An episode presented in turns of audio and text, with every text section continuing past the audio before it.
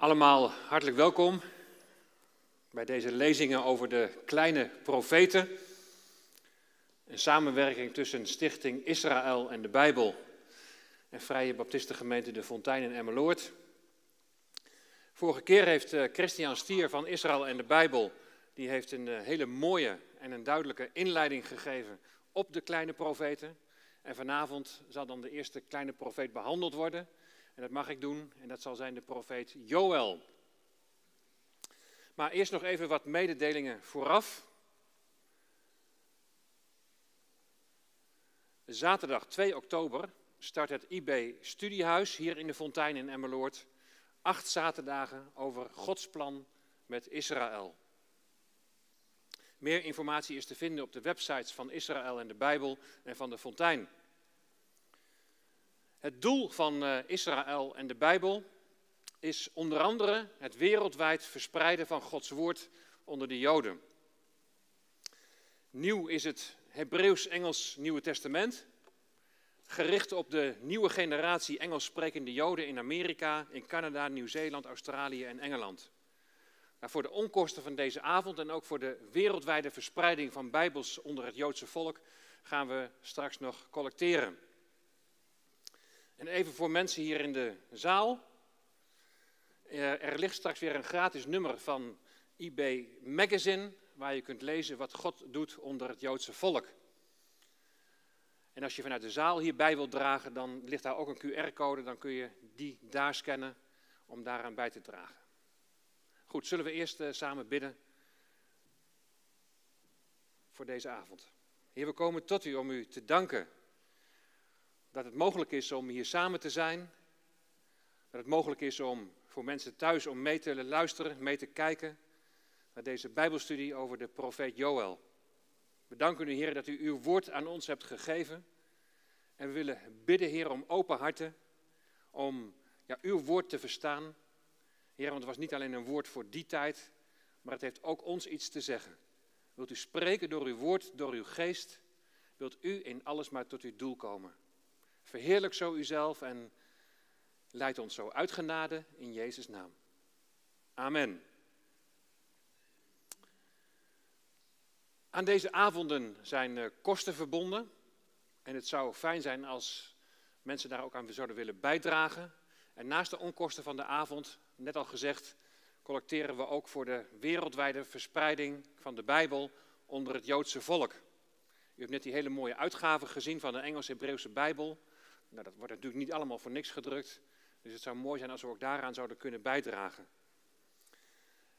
Ga dan naar de Gift-app. Ik heb het de vorige keer niet helemaal goed en duidelijk uitgelegd. Maar ik zal het nog even vertellen hoe het werkt. Dus als je thuis zit en bij wilt dragen, dan kun je zo even hierin meelopen. Je gaat naar de Gift-app.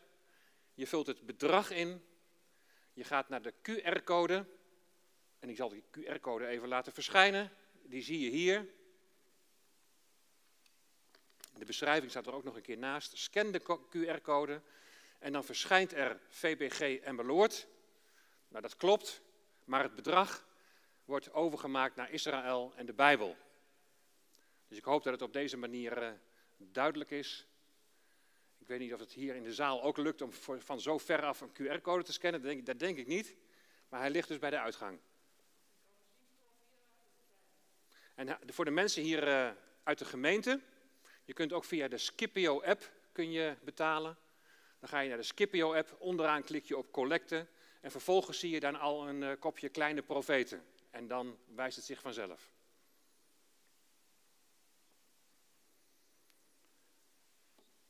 Tot zover even de mededelingen van vanavond. En dan gaan we nu beginnen met de Bijbelstudie over het Bijbelboek Joël. Je hebt vorige keer bij de inleiding gezien dat we in relatie tot de kleine profeten zullen kijken naar drie lagen. Ten eerste de historische context. Wat is de betekenis van Joëls woorden in die tijd? Ten tweede de profetische laag. En wat leren we in dit Bijbelboek over de toekomst? En ten derde ook wat kunnen wij ervan leren? Nou, wat de historische context betreft, kijk je allereerst in welk tijdvak heeft nou de profeet Joël gesproken. Nou, heel algemeen kunnen we zeggen dat de kleine profeten hebben gesproken zo'n 100 jaar na de scheuring van het Rijk.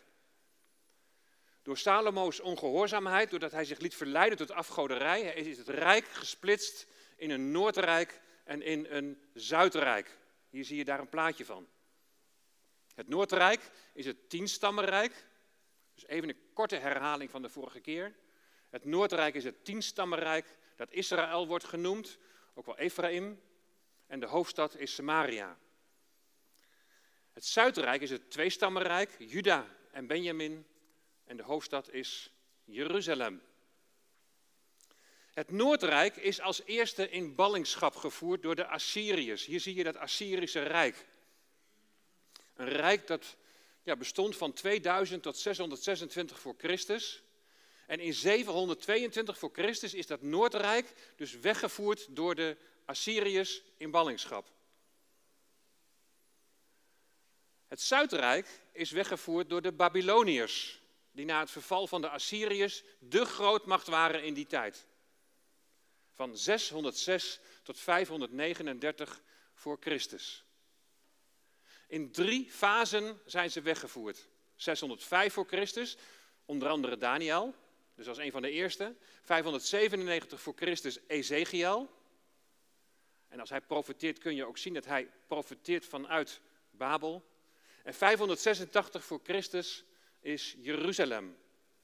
En de tempel verwoest door Nebukadnezar. Hier in dit overzicht, daar zie je nog een keer tegen wie Joël profeteerde. En dat is Juda, het tweestammenrijk, het Zuidrijk. We kunnen niet precies bepalen wanneer hij gesproken heeft. Nou, je ziet hier nog een keer dat hele mooie schema dat uh, Christian Stier heeft gemaakt. Ik laat hem expres nog eventjes zien, want hij heeft vorige keer benadrukt dat hij er heel veel werk aan heeft gehad. Het zou erg jammer zijn als we hem maar één keer zouden gebruiken. Dus hier nogmaals. En dan zie je bovenaan de wegvoering van respectievelijk de tien stammen en de twee stammen. En met de data erbij die ik net heb genoemd. En wat Joel betreft zie je daar qua tijdsaanduiding twee mogelijkheden.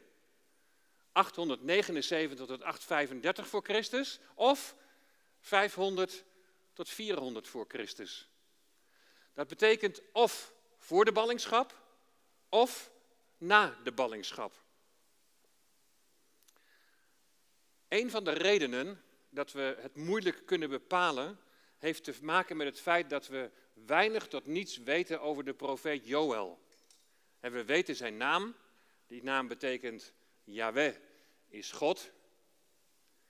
In het Bijbelboek Handelingen wordt een profetie van hem bevestigd. Maar voor de rest wordt niet over Joël gesproken. Dus we weten heel weinig van hem. We weten dat zijn vader Petuel heet. Dat weten we ook uit het boek Joël.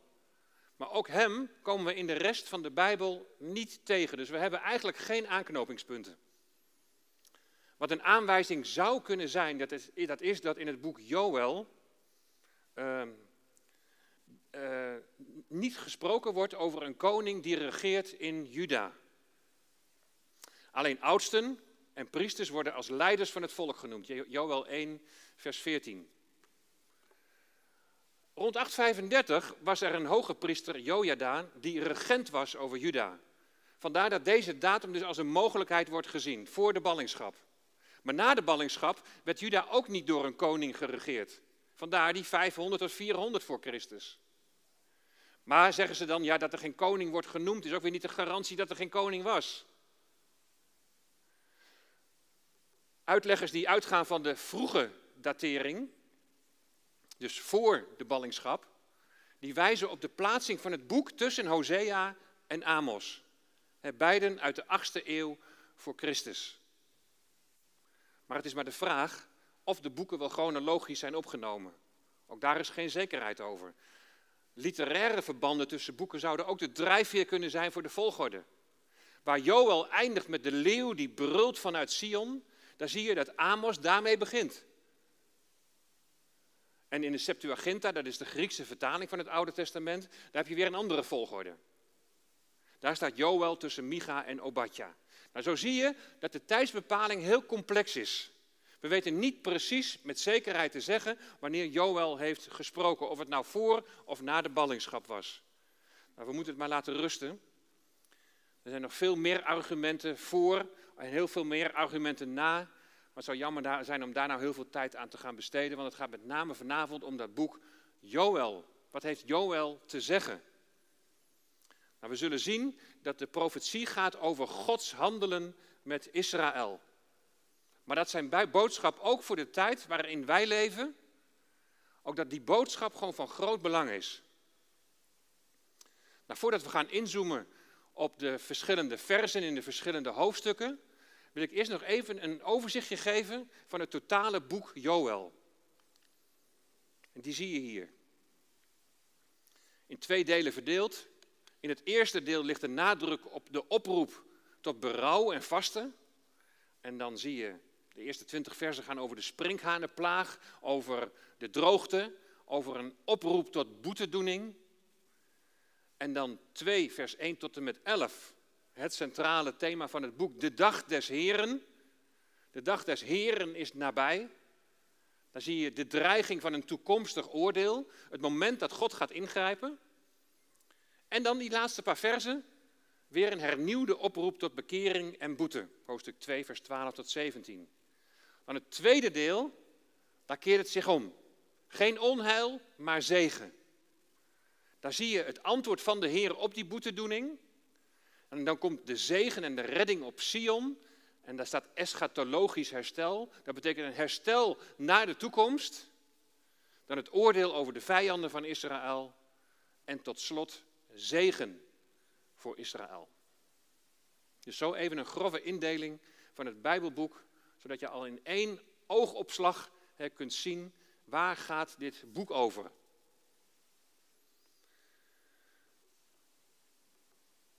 De aanleiding voor Joals prediking is een natuurramp, een sprinkhanenplaag.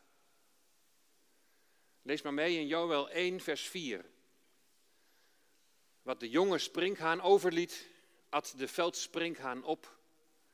Wat de veldsprinkhaan overliet, at de treksprinkhaan op.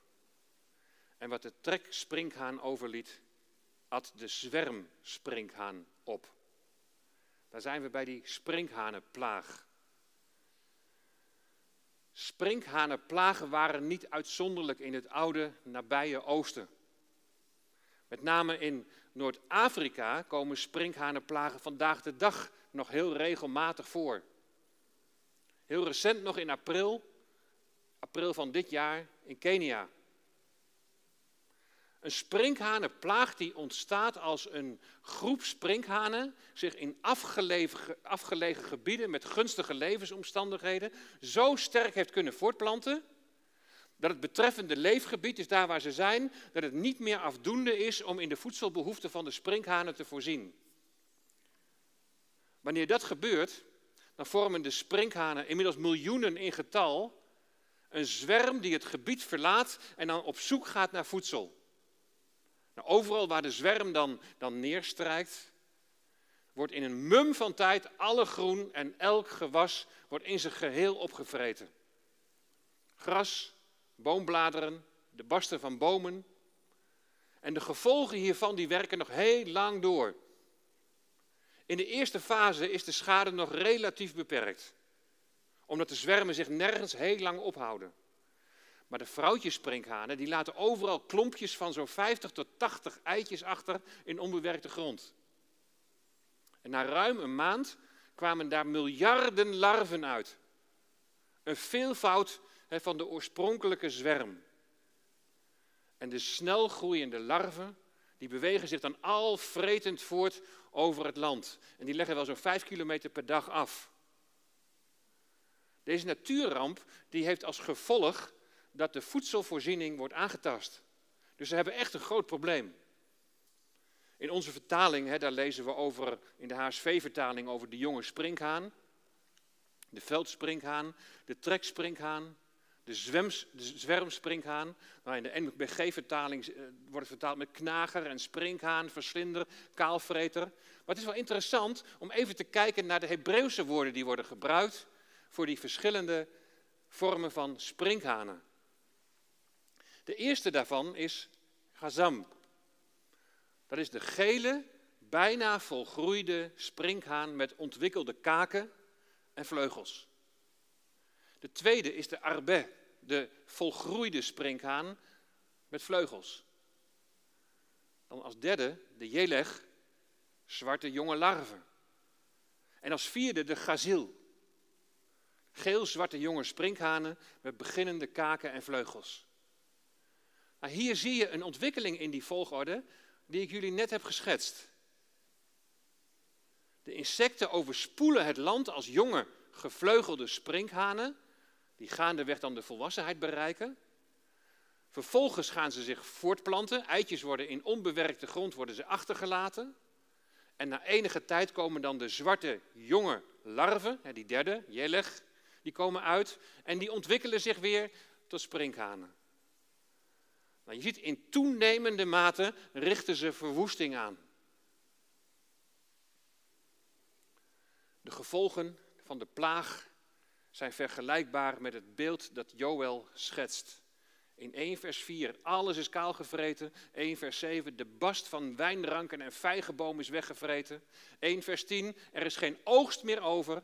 En 1 vers 12, het loof is weggevreten. Voor een volk dat afhankelijk is van de oogst, is een plaag als die van de springhaan is een levensbedreigende ramp. De oogstfeesten die telkens worden gehouden in Israël, die geven wel het belang van de oogst aan. Plotseling, van het ene op het andere moment, is er geen oogst meer in te zamelen. Alles verdwijnt in één keer. Alle middelen van bestaan zijn verdwenen. Het land staat aan de rand van de afgrond. Het is tijd om te luisteren naar de boodschap van Joël. Wat is het doel van Joëls optreden? Nou, het doel van Joëls optreden is dat het volk de boodschap van God door middel van deze ramp zal verstaan. Dat het hen als het ware wakker zal schudden en dat ze zich zullen gaan bekeren. Dus God die gebruikt deze, deze ramp om het volk wakker te schudden. Maar waarvan moet het volk zich dan bekeren? Nou, ook dat is niet zo duidelijk in het boek Joël. Hij spreekt niet over het dienen van afgoden. Hij heeft het ook niet over het gedogen van sociaal onrecht, wat je bij andere profeten wel ziet. De enige zonde waar hij over spreekt is Joël 1, vers 5.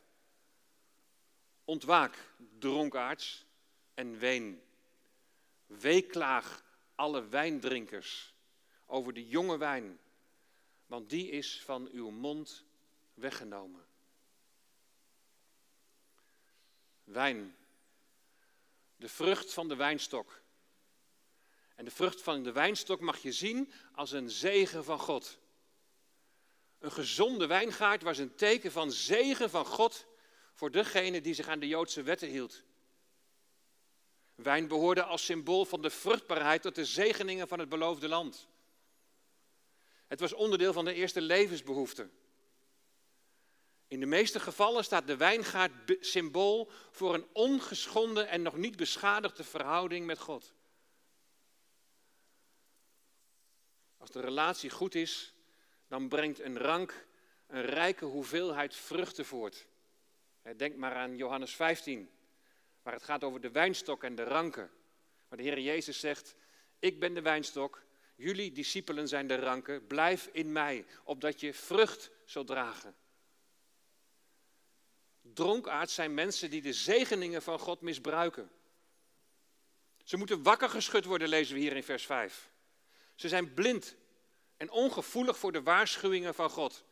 Ze slapen hun roest nog uit, terwijl God heel ernstig spreekt door de profeet Joël. Ze leven in Juda in een onbezorgde roes voort. Maar dan van het een op het andere moment is het God die alle overdaad en die alle luxe wegneemt. De sprinkhanen laten niets van de wijngaard over. Aangezien dronkenschap hier als enige zonde wordt genoemd, lijkt het erop dat dronkenschap dus de toestand van het volk op dat moment aangeeft. De mens geniet overvloedig van wat God in zijn schepping aan de mens heeft gegeven. Op zich niks mis mee.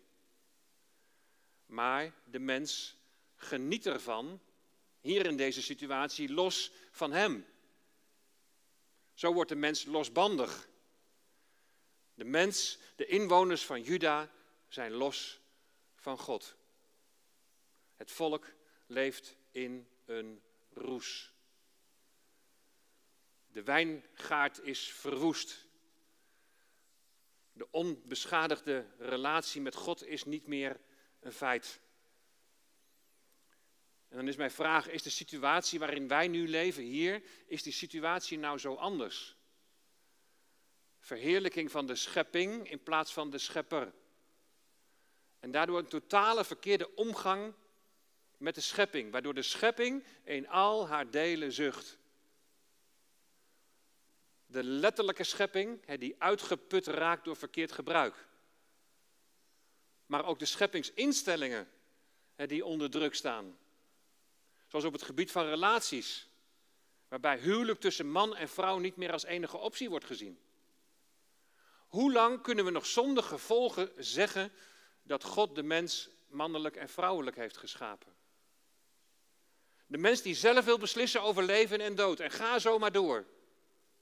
Hoe lang nog kan de mens dit ongestraft blijven doen? Is de God van het Oude Testament, is die nou zo anders als de God van het Nieuwe Testament?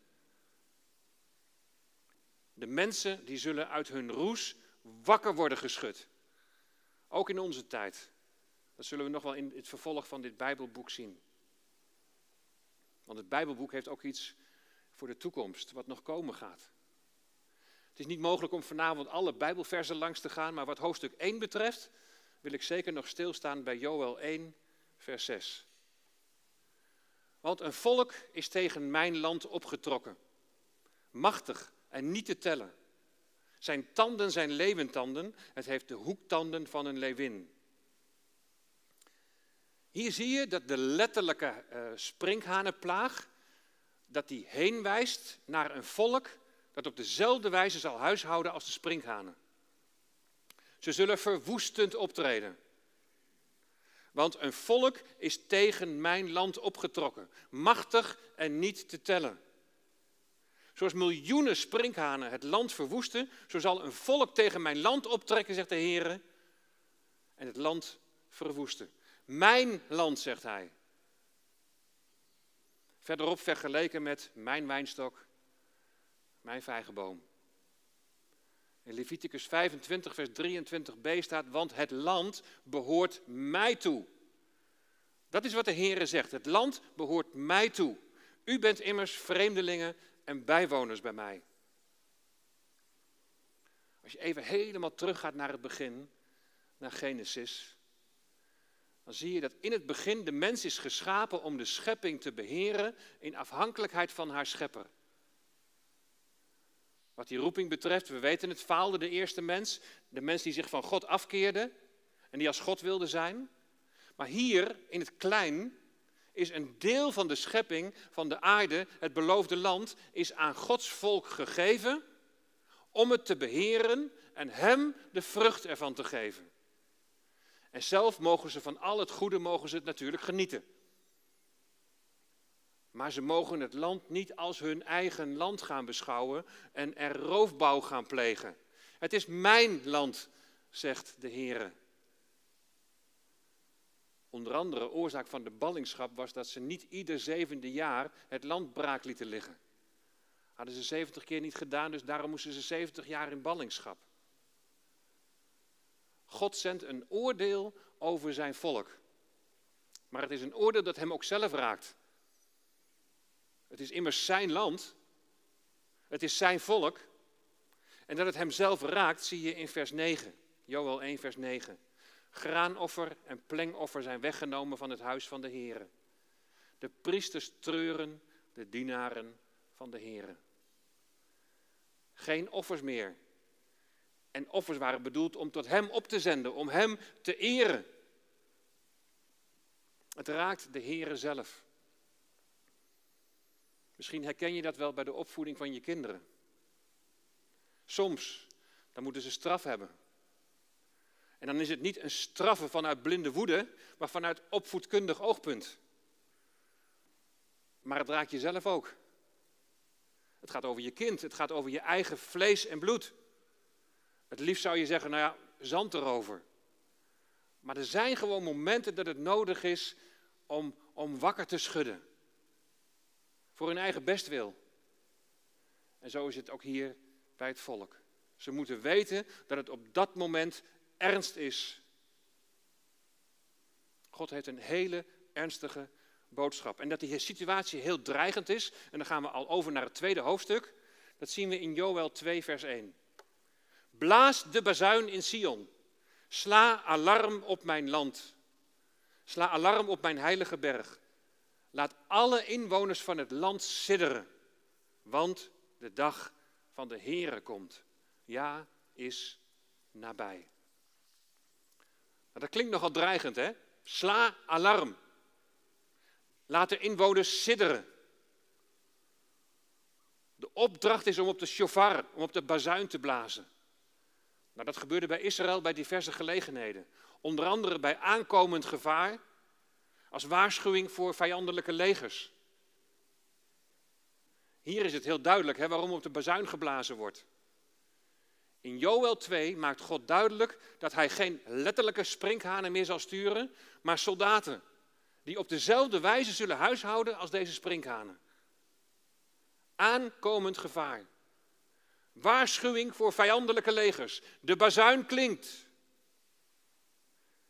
En Joel die wijst hier op de dag, de dag van de Here, die zal aanbreken. Maar deze dag die wordt op vele plaatsen in het profetische woord wordt die genoemd. Het gaat hierbij niet om een dag van 24 uur, maar het gaat om een periode waarin de Heere God zich op bijzondere wijze met Israël en de volken zal gaan bemoeien. God zal ingrijpen. Het volk kan niet ongestraft zijn gang blijven gaan. En dat geldt net zo goed voor de tijd waarin we nu leven. De dag van de Heere. Een dag van Gods ingrijpen en die op een gegeven moment uitloopt op de dag. De dag van de wederkomst van de Heer Jezus Christus. De wederkomst van de Messias. Maar de allereerste keer dat deze dag des Heren wordt genoemd, dat is in het boek Jezaja. En Jezaja ehm, die noemt zeven punten waartegen de Heer zich zal richten gedurende die dag des Heren. Je kunt dat lezen in Jesaja 2, vers 10 tot 22 en ik zal jullie die zeven punten laten zien. Waar richt de Heer zich tegen op die dag van de Heren? Hij richt zich tegen al wat hoogmoedig en trots is. En dit gaat over de mens die in zichzelf roemt en die denkt God niet nodig te hebben. De Heer richt zich tegen al wat zich verheft. Nou, deze woorden die, die verwijzen rechtstreeks naar de eindtijd. In 2 Thessalonicense 2, daar wordt gesproken over de tegenstander van God die zich boven hem verheft. De Heer zal zich richten tegen alle trotse en hoge ceders van de Libanon. Dat zijn bomen en alle eiken van Bazan. Bomen, dat zijn onder andere typen van mensen. Denk maar aan Psalm 1. Een boom geplant aan waterstromen. En dan gaat het over de mens die niet wandelt in de raad van de goddelozen. Nou, deze bomen in verbinding met de Libanon en Bazan, die duiden op trotse leiders en machthebbers. De Heer zal zich gedurende de dag des Heren, zal hij zich richten tegen de trotse leiders en machthebbers. Je kunt daarover lezen in een profetische psalm, psalm 2. Psalm 2, vers 2. De koningen van de aarde stellen zich op en de vorsten spannen samen tegen de Here en tegen zijn gezalfde. Daar zie je die strijd. De Heer richt zich tegen alle hoge bergen en alle verheven heuvels. Dit zijn aanduidingen van grote en kleine koninkrijken en volkeren. Zij zullen door de Heer worden geoordeeld. De dag van de Heer. Ik weet niet welke voorstelling je had bij de dag van de Heer. Ik weet niet of je dan denkt aan uitzien naar iets wat geweldig is. Nou, als je dit allemaal zo leest, we zullen het verder zo meteen zien. We gaan even naar de volgende punten. Vers 5. De Heer richt zich tegen elke toren en elke steile muur. Vers 15 in Jesaja 2. En dit spreekt van verdediging en van strijd en van oorlog. De Heer richt zich tegen alle schepen van Tarsis. Schepen van Tarsis, dat duidt op de, op de handel, op de, op de wereldhandel. Handel gericht op zelfverrijking en macht voor de allerrijkste.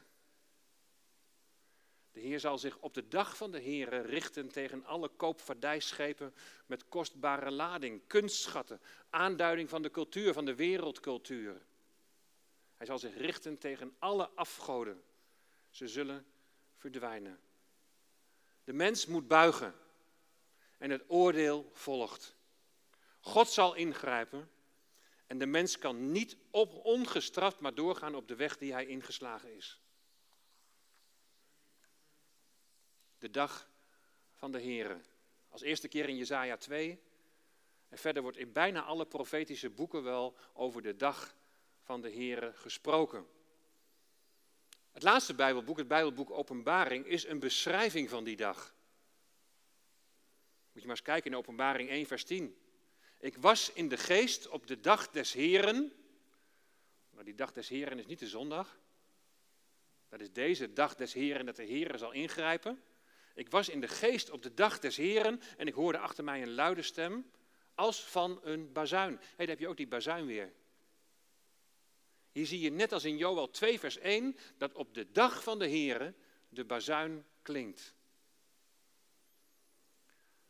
Nou, in Joel komt vijf keer komt die uitdrukking dag van de Heren kom je daar tegen. En bij al die teksten zul je zien dat het absoluut geen dag is om naar uit te zien. Joel 1, vers 15.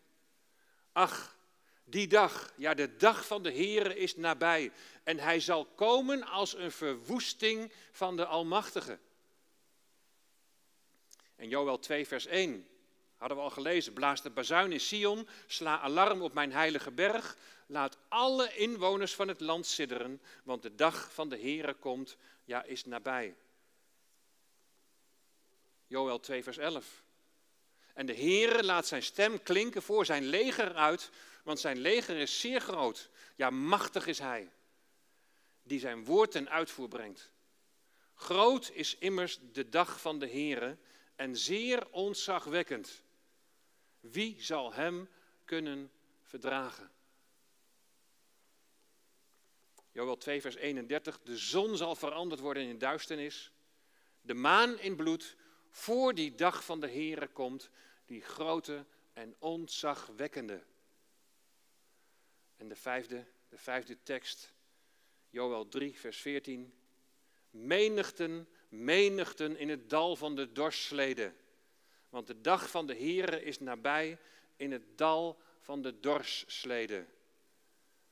Nou, ik kan me voorstellen als je zoiets noemt dat je denkt van wat wordt daar nou mee bedoeld? Er kom je veel meer tegen in de, in de kleine profeten, dat er soms omschrijvingen zijn dat je denkt van, wat betekent dit nou precies? Nou, het dal van de dorsleden kun je ook vertalen als de dal van de beslissing. Daar wordt het onherroepelijke vonnis wordt daar voltrokken. De dag des Heren, het centrale thema in het boek Joël. En de dag des Heren verwijst naar de toekomst maar wordt verschillende malen hier al als nabij beschouwd. De dag van de Here is nabij. Word wakker, volk van Juda. Ontwaak uit je roes en luister. Het is geen dag, die dag van de Here om naar uit te zien. En volgens Joel 1, vers 15 brengt deze dag verwoesting teweeg. En volgens Joel 2, vers 2 donkerheid en duisternis. De invasie van het sprinkhanenleger, die bij het volk nog vers in het geheugen ligt, die stelt niets, maar dan ook helemaal niets voor met wat op de dag van de Here zal plaatsvinden. En de Heere laat zijn stem klinken voor zijn leger uit, want zijn leger is zeer groot. Ja, machtig is hij die zijn woord ten uitvoer brengt. De dreiging zet de profeet ertoe zijn volksgenoten op te roepen tot diep berouw en bekering.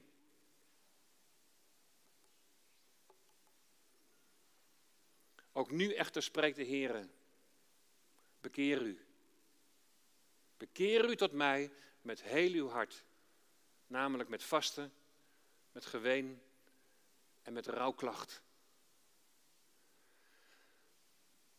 In dat echter, daar zie je dat er een escape mogelijk is. En die escape heet bekering.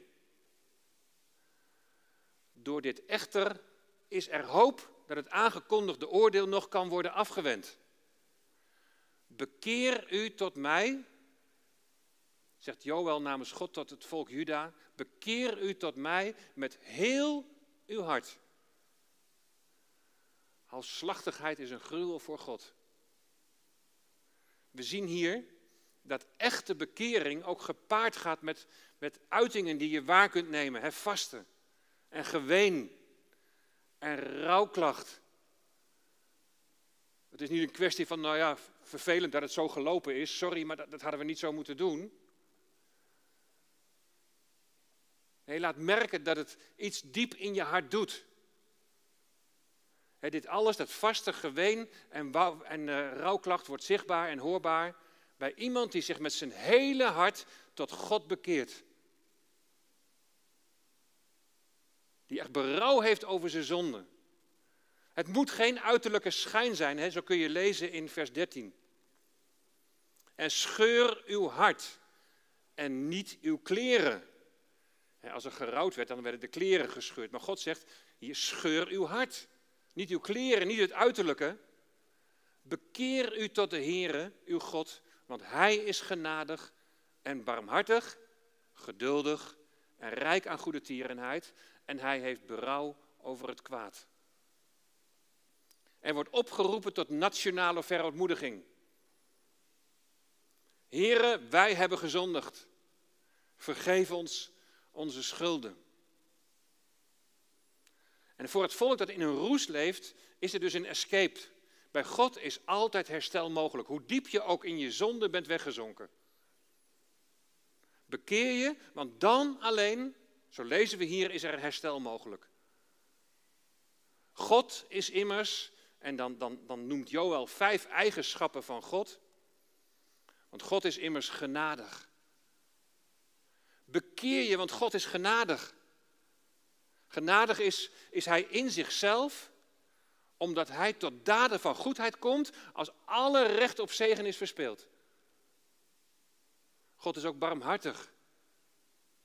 Bekeer je volk van Juda, want Hij is barmhartig. Keer je tot Hem. Barmhartig is Hij omdat Hij snel tot medelijden te bewegen is, als Hij ziet hoe ellendig zijn volk eraan toe is. Hij is ook geduldig. Hij is geduldig in het verdragen van zijn zondige volk. Ik vind het ook altijd wel fijn om te horen. Dat ik weet dat de Heer ook met mij geduldig is. Rijk aan goede tierenheid is Hij, omdat bij Hem allerlei gunst en goedheid aanwezig zijn, waaronder schuldvergeving. En tenslotte lezen we van Hem, Hij heeft berouw. Dat betekent dat God de aangekondigde of al gedeeltelijk uitgeoefende straf intrekt als hij bekering ziet. Waarachtige bekering. Het scheuren van het hart. Vers 14. Wie weet zal hij zich omkeren en berouw hebben, zodat hij een zegen achter zich overlaat, een graanoffer en een plengoffer voor de Heere uw God bij bekering, dan is er reden om te hopen dat hij het oordeel afwendt. En dat is al een zegen, hè, dat hij het oordeel afwendt, maar er is meer. Na de bekering van zijn volk heeft hij ook een zegen voor hen. Je ziet het herstel van het veldgewas. Waardoor er weer een graanoffer en een plengoffer gebracht kunnen worden. En in het brengen van offers, daar wordt God geëerd. En, en weet je, daar is het allemaal om te doen. Bekering, herstel, opdat God de eer krijgt. Het doel van de bevrijding van vijanden en herstel van alles wat kapot gegaan is, is dat God verheerlijkt wordt. Dat Hij weer wordt aanbeden, want daartoe zijn we geschapen. Daartoe was zijn volk geschapen, om Hem te aanbidden. Blaas de bazuin in Sion. Kondig een vastentijd af. Roep een bijzondere bijeenkomst bijeen.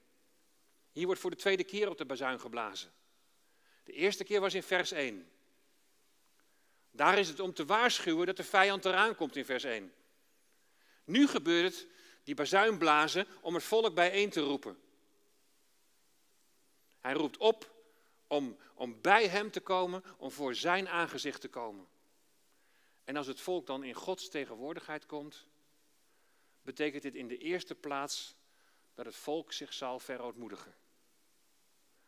De vijand komt immers op hen af en ze weten heel goed waar het aan ligt.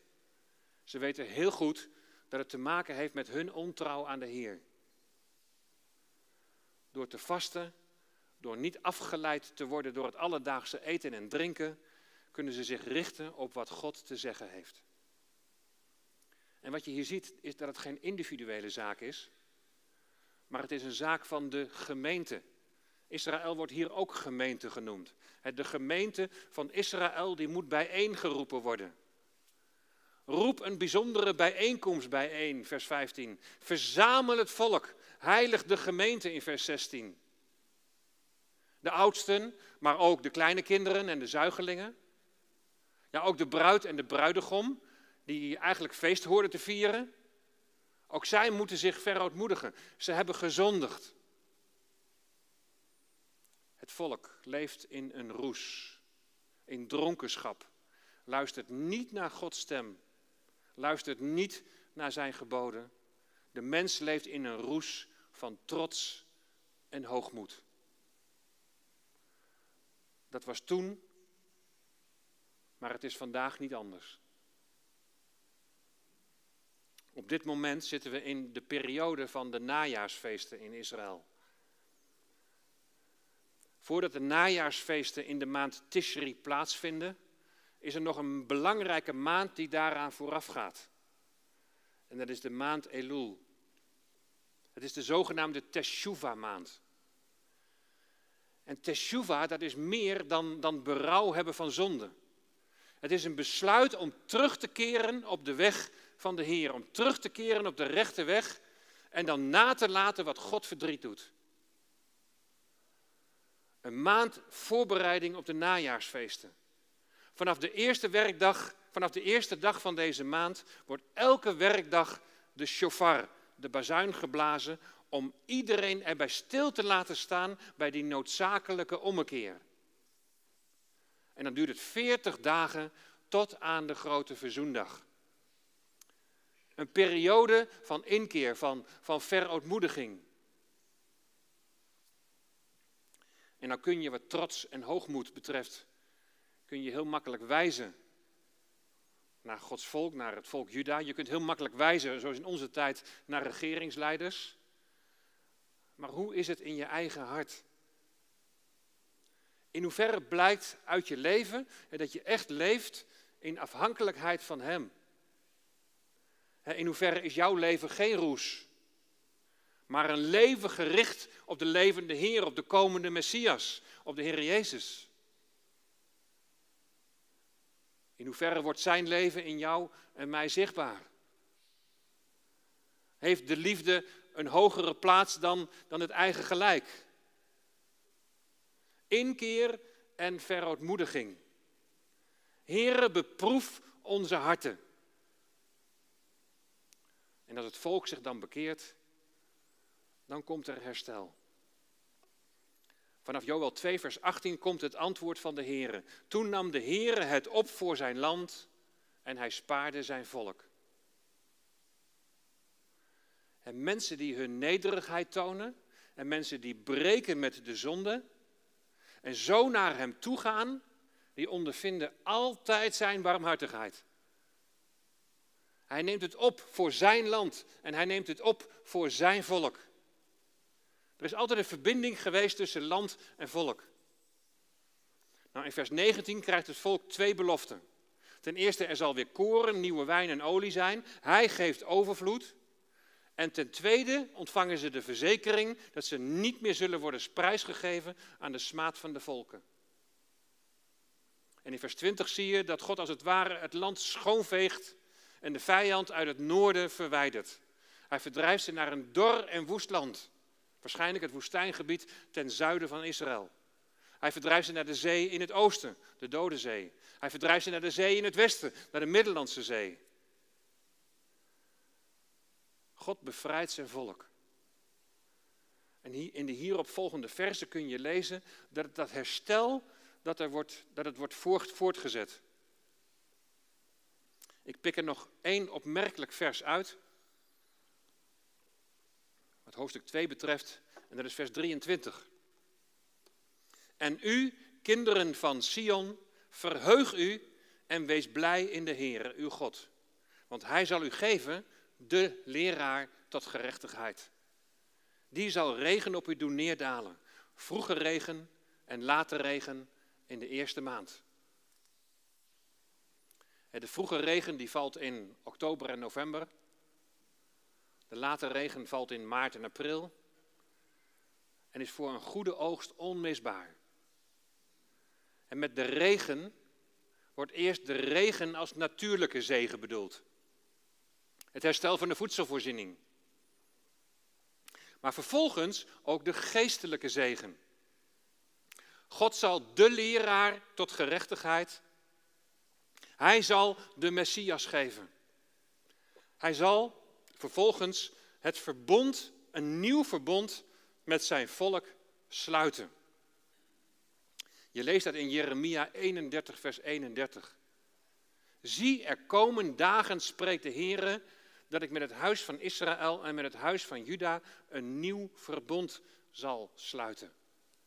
Bij het nieuwe verbond denk je misschien al heel gauw aan de gemeente, aan onszelf. Maar in de allereerste plaats, als het gaat over het nieuwe verbond, gaat het over Israël en over Juda. Met het huis van Israël en met het huis van Juda zal ik een nieuw verbond sluiten. Hij zal de wet in hun binnenste geven. Hij zal de geest in hen uitstorten. Wat we zo meteen zullen lezen in Joel 2, vers 28. Een hele bekende tekst. In de versen 18 tot en met 27 zien we vooral een herstel van het stoffelijke, een herstel van het land, herstel van de planten en de dieren. Dus een natuurlijk herstel. En dan vanaf vers 28, daar gaat het over het geestelijke herstel, de uitstorting van de geest. Daarna zal het geschieden dat ik mijn geest zal uitstorten op alle vlees. Uw zonen en uw dochters zullen profeteren, uw ouderen zullen dromen dromen, uw jonge mannen zullen visioenen zien. Diezelfde volgorde van eerst een natuurlijk herstel en dan een geestelijk herstel, dat zie je ook bij een van de grote profeten, bij Ezekiel. Ezekiel 37, waar het gaat over het dal van de dorre doodsbeenderen.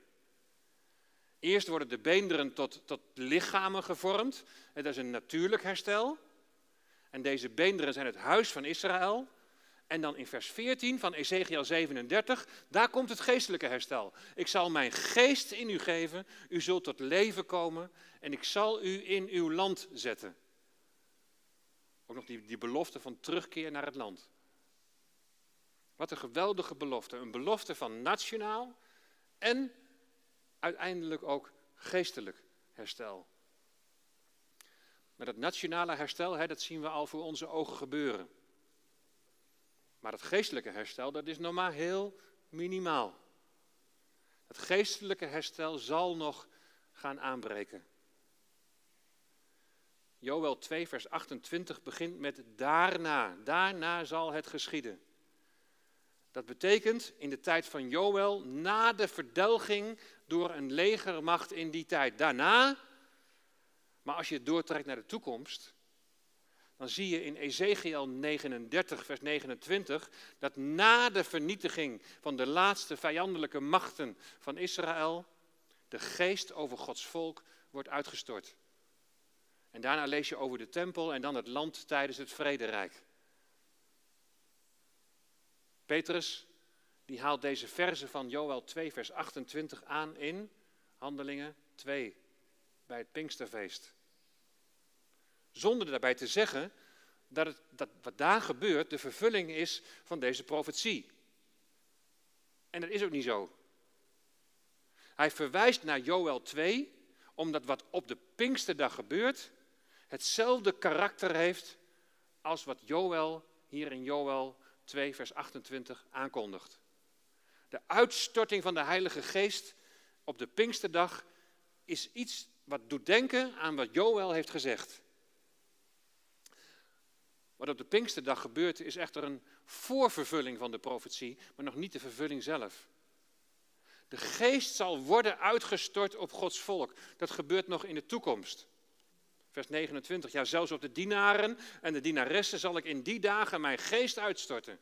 De geest niet alleen zoals dat ja, gewoonlijk was voor de koningen en de priesters en de profeten, maar de geest voor alle lagen van het volk. Ik zal wondertekenen geven aan de hemel en op de aarde. Bloed en vuur en rookzuilen. De zon zal veranderd worden in duisternis en de maan in bloed. Voor die dag van de Heere komt, die grote en onzagwekkende. En daar is hij weer, de dag des Heren. deze tekenen, die hier zo beschreven zijn, die zag je niet na Handelingen 2. Zodat je kunt zien dat Joel 2, vers 28 niet de vervulling is van wat op Pinksterdag gebeurt. Die dag moet nog komen. Er gaan oordelen vooraf aan de wederkomst van de Heer Jezus. Zij banen, die, die, die oordelen, die banen de weg voor de wederkomst van de Heer Jezus naar deze aarde om zijn koninkrijk te vestigen. Het Messiaanse vrederijk. De oordelen zijn bedoeld om het volk wakker te schudden. Om ze wakker te schudden uit hun roes. En er zal herstel zijn voor Gods volk. En we lezen een geweldige belofte in vers 32. We zijn nog steeds in hoofdstuk 2. Het zal geschieden dat ieder die de naam van de Heere zal aanroepen, behouden zal worden. Want op de berg Sion en in Jeruzalem zal ontkoming zijn, zoals de Heere gezegd heeft, namelijk bij hen die ontkomen zijn, die de Heere roepen zal. Wie in gelovend, in vertrouwend geloof tot hem nadert, die komt niet om, maar die wordt behouden. In Romeinen 10 hè, wordt dit vers ook aangehaald. Romeinen 10, vers 13. Want ieder die de naam van de Heere zal aanroepen, die zal zalig worden. In de Romeinenbrief, daar wordt onder andere ingegaan op de strijd die er is tussen de gelovige Jood en de gelovige heiden. Het nieuwe verbond sluit God met zijn volk, maar hier wordt duidelijk dat wij heidenen al mogen delen in de zegeningen van dat nieuwe verbond. Ieder die de naam van de Heere zal aanroepen. In de toekomst, dan zal er een moment zijn dat Gods volk de naam van de Heere zal aanroepen. Dan zal er een gelovige rest zijn. Er zal een moment aanbreken dat zij zullen zeggen: Gezegend is hij die komt in de naam van de Heere. Kijk maar in Matthäus 23, vers 39. Hier in Joel 2, vers 32 wordt het aanroepen van die naam, die wordt verbonden aan Jeruzalem en Sion. Want dat is de plaats van waaruit Jezus de Messias zal regeren. En dan gaan we tot slot naar hoofdstuk 3. Dit hoofdstuk geeft een beeld van de gebeurtenissen in de laatste dagen. Je ziet hier nog even een keer de indeling. Dan zie je aan de rechterkant hoofdstuk 3, vers 1 tot en met 16 gaat over de, het oordeel over de vijanden van Israël. En vers 17 tot en met 21 gaat over de zegen voor Israël. Eerst gaat de Heer zijn volk bevrijden van hun vijanden. Hij zal ervoor zorgen dat elke misdaad door Israëls vijanden aan zijn volk begaan, dat hij rechtvaardige vergelding zal krijgen. En terwijl de vijanden geoordeeld worden, zal de Heer voor zijn volk een schuilplaats zijn. Het zal veilig bij hem wonen. Na de strafuitoefening over de volken komt er voor Israël dan een tijd van overvloedige zegen. En het centrum van, waar, van waaruit alle zegen komt, is de Heere die op Sion zal blijven wonen en die vanuit Sion zal regeren. Wat gaat er gebeuren? Vers 1. Want zie, in die dagen en in die tijd, als ik een ommekeer zal brengen in de gevangenschap van Juda en Jeruzalem. Juda en Jeruzalem zijn door de eeuwen heen vertrapt. Keer op keer zijn er andere volken die er bezit van hebben genomen. Met de gevangenschap van Juda en Jeruzalem wordt bedoeld dat zij, hoewel er een eigen staat is, toch niet echt vrij zijn. Sinds 14 mei 1948 is er een Joodse staat, is er een eigen staat Israël ontstaan. Maar de druk van de volken is groot en ook groot is de afhankelijkheid van de Verenigde Staten. Het is nog geen volk dat het van de Here verwacht. Het steunt nog op eigen kracht en het steunt nog op de kracht van de bondgenoten. De gevangenschap van Juda en Jeruzalem en de verstrooiing van de tien stammen duurt nog steeds voort tot op de dag van vandaag. Straks in de toekomst zullen zij hun hoop gaan vestigen op de antichrist. Ze zullen de bevrijding van hem verwachten, maar dat is te vergeefs. De volken zullen naar Jeruzalem optrekken en de stad belegeren. Het zal een tijd van Jacobs benauwdheid zijn. In vers 2, daar lees je hoe, hoe die volken het zal vergaan. Dan zal ik alle heidevolken bijeenbrengen en hen doen afdalen naar het dal van Jozefat. Daar zal ik met hen een rechtszaak voeren vanwege mijn volk en mijn eigendom Israël, dat zij onder de heidevolken verstrooid hebben. Mijn land hebben ze verdeeld. De Heere God die spreekt hier van mijn volk en mijn eigendom. Wat de volken met Gods volk en zijn eigendom hebben gedaan, vormt hier de aanklacht tegen hen. De volken die zich aan zijn volk, aan zijn erfdeel hebben vergrepen, worden door de Heer verzameld in het dal van Jozefat. Nou bestaat er helemaal geen dal van Jozefat. De een zegt het gaat over het Kidrondal, tussen Jeruzalem en de Olijfberg. En de ander zegt het is Megiddo, maar dat, dat, ligt, dat ligt ruim 100 kilometer ten noorden van Jeruzalem. En zo zijn er nog wel wat variaties wat de gedachten zijn over dat dal van Jozefat. Het dal van Jozefat herinnert in ieder geval aan het moment dat God gerecht hield over Israëls vijanden ten tijde van koning Jozefat. 2 Kronieken 20. Hij hield gericht over het verbond van de Moabieten, de Ammonieten en de Edomieten. Daarnaast kun je al heel veel opmaken aan die naam Jozefat. Want Jozefat betekent God houdt gericht. De volken worden verzameld die tegen Israël opgetrokken zijn in de eindtijd. En God houdt hier gericht in het dal van Jozefat. Het is een dal door God bestemd waar hij de heidevolken bijeen zal brengen en met hen een rechtszaak zal voeren. Voor Israël zal het een geweldige uitredding betekenen. Zoals het vroeger voor Jozefat en voor het volk van Judea gold. Het gaat om een rechtszaak onder de heidevolken, een rechtszaak voor de troon. En dat zal in Jeruzalem zijn. De eindstrijd in Megiddo, Armageddon. Het eindgericht, de rechtszaak in Jeruzalem. En het heeft iets te maken met de houding tegenover Gods volk. Want tegen zijn volk waren de heidevolken immers opgetrokken. In die rechtszaak op dat moment, als de Heer Jezus komt om recht te spreken, in die omstandigheden, in die eindstrijd, dan worden de schapen van de bokken gescheiden in Matthäus 24, 25, daar zie je die wederkomst van de Heer Jezus beschreven. En dan zie je die scheiding van die schapen en die bokken. Het criterium bij het oordeel is welke houding heb je aangenomen tegenover de minste van mijn broeders? Hoe is je houding geweest ten opzichte van het volk Israël. De buurvolken van Israël, Tyrus, Sidon en Filistea, zijn de eerste die worden genoemd.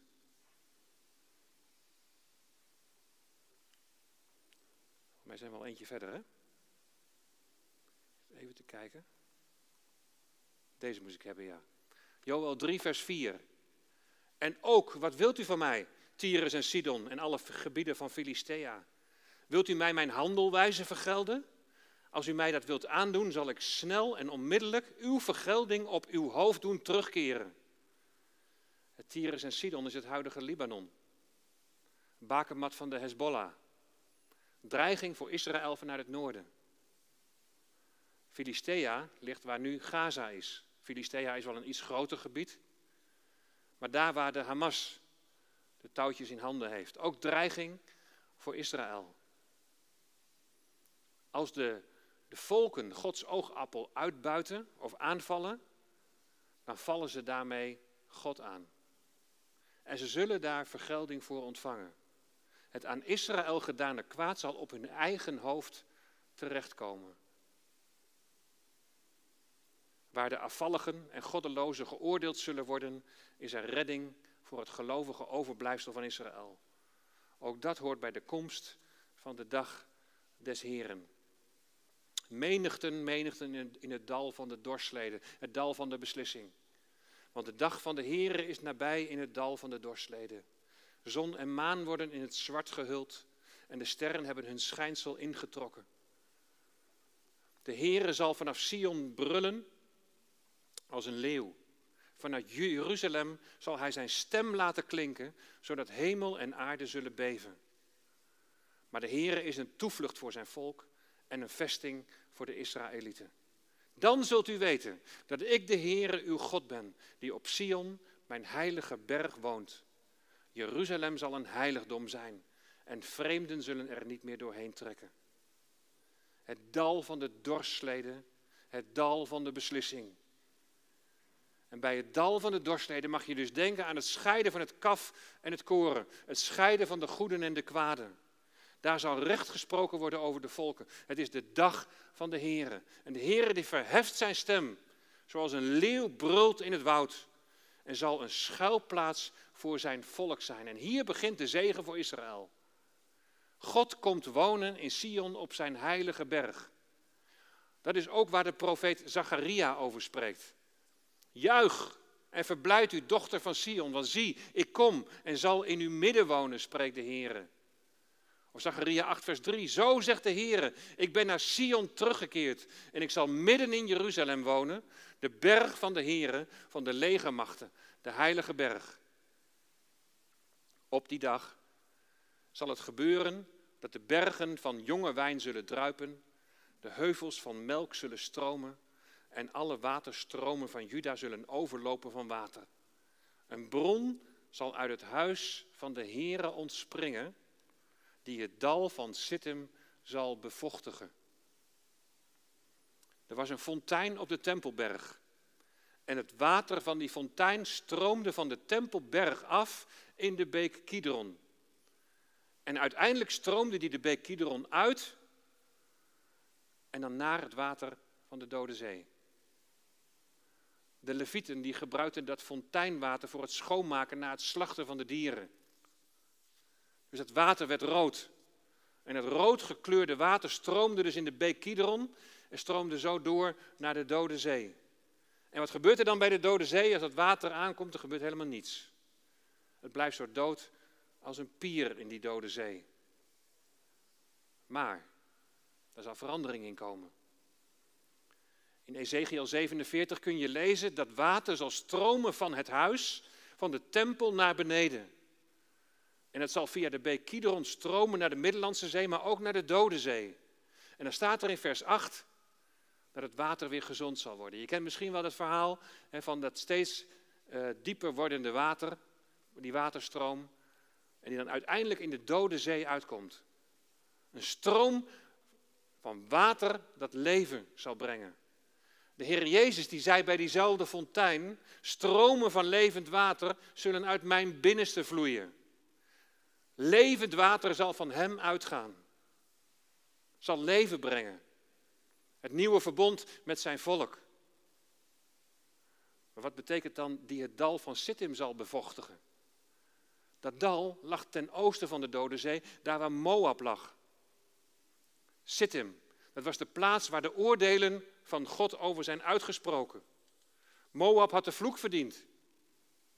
De stroom van deze beek, de weg van Gods herstel, gaat langs ongekende wegen tot in het dal van Sittim, waar Sodom en Gomorra liggen.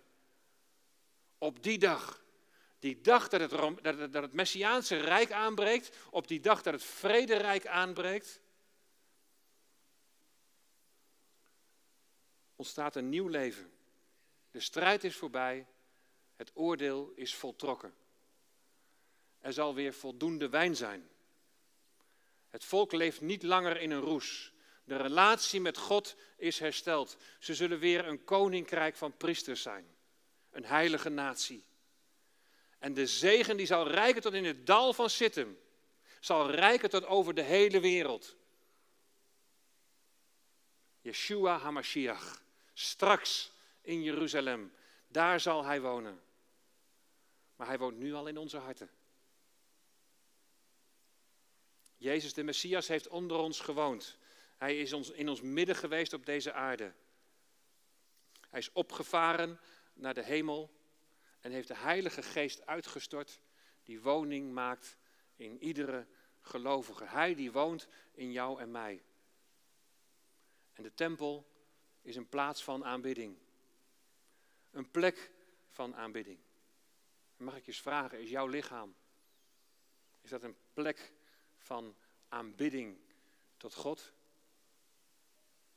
De Heere God beoordeelt zijn volk hier in het Bijbelboek Joël als slapende in een roes. Maar hoe wakker zijn jij en ik? Leef je in afhankelijkheid van Hem die zijn leven voor je gaf? Is in jou het verlangen om, om Hem gehoorzaam te zijn? Om Christus na te volgen? Leef je in de verwachting van, van Gods herstel? Zie je uit naar de komst van Jezus de Messias? Zie je uit naar dat moment dat tijd overgaat in eeuwigheid? Het einddoel is dat God bij de mensen zal wonen. En dan zal er geen rouw en verdriet en pijn meer zijn. Hoe lang zal het nog duren dat God ingrijpt? Hoe lang zal het nog duren dat de Heer Jezus komt? Het gaat hier in Joël over Gods bemoeienis met Israël. Maar wij dan? Ja, daar gaat het hier niet over. Worden we bewaard voor de uren van de verzoeking die over de wereld komen zal? Zullen we er middenuit worden gered? Of zullen we doormaken en worden beschermd? De meningen lopen uiteen. Verheug je nu eerst eens in die ander. In Gods volk, in Israël. Verheug je in die belofte van herstel. En bid voor hen die nog onder die bedekking leven. Bid dat het woord dat wereldwijd wordt gedeeld, dat het harten zal openen. Dat het harten zal openbreken. Dat het zicht zal geven op Yeshua HaMashiach, op Jezus de Messias. Overdenk nog eens wat de situatie van je eigen hart is.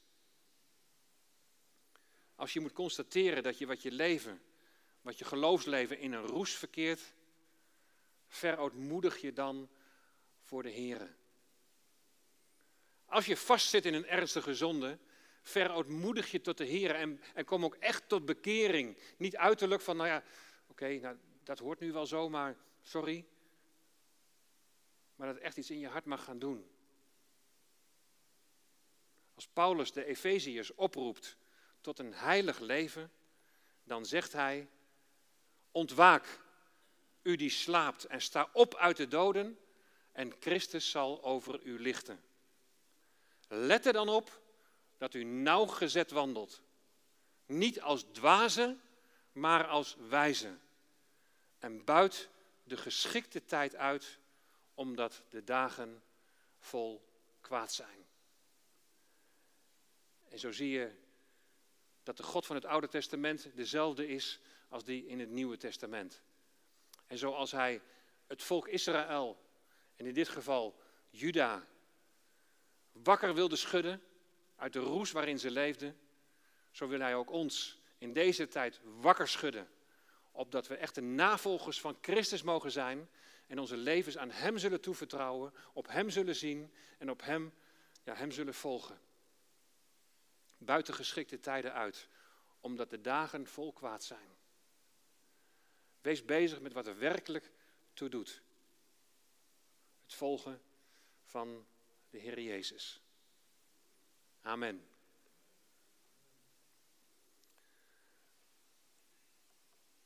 De volgende lezing die is 7 oktober, dat is over drie weken. En David van Wijk van Israël en de Bijbel, die zal dan spreken over Jona. Laten we samen danken.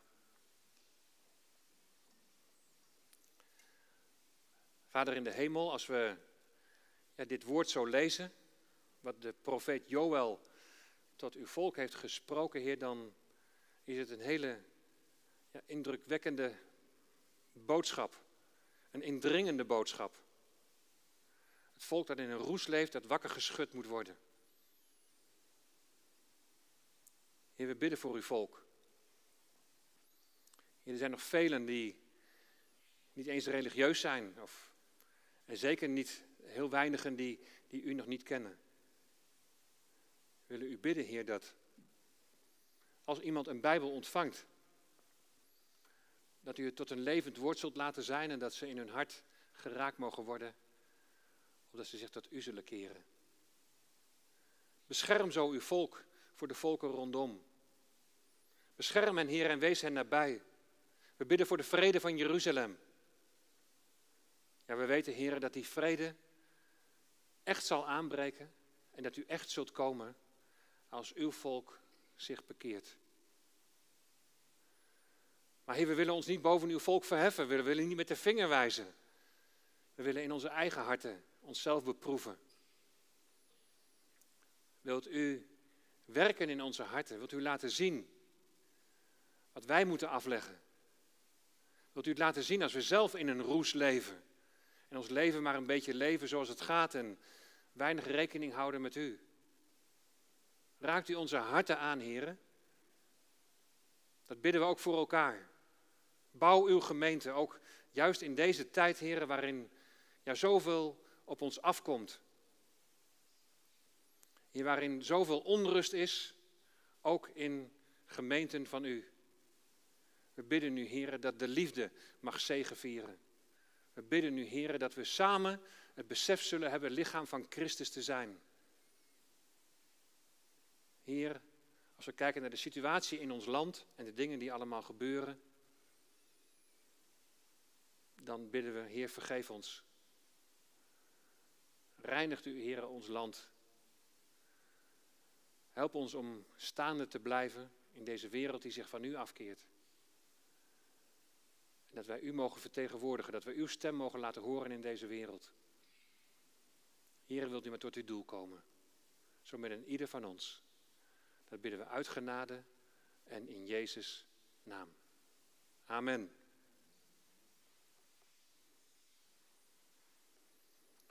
Nog een klein reclameblokje. Allemaal hartelijk dank voor jullie komst.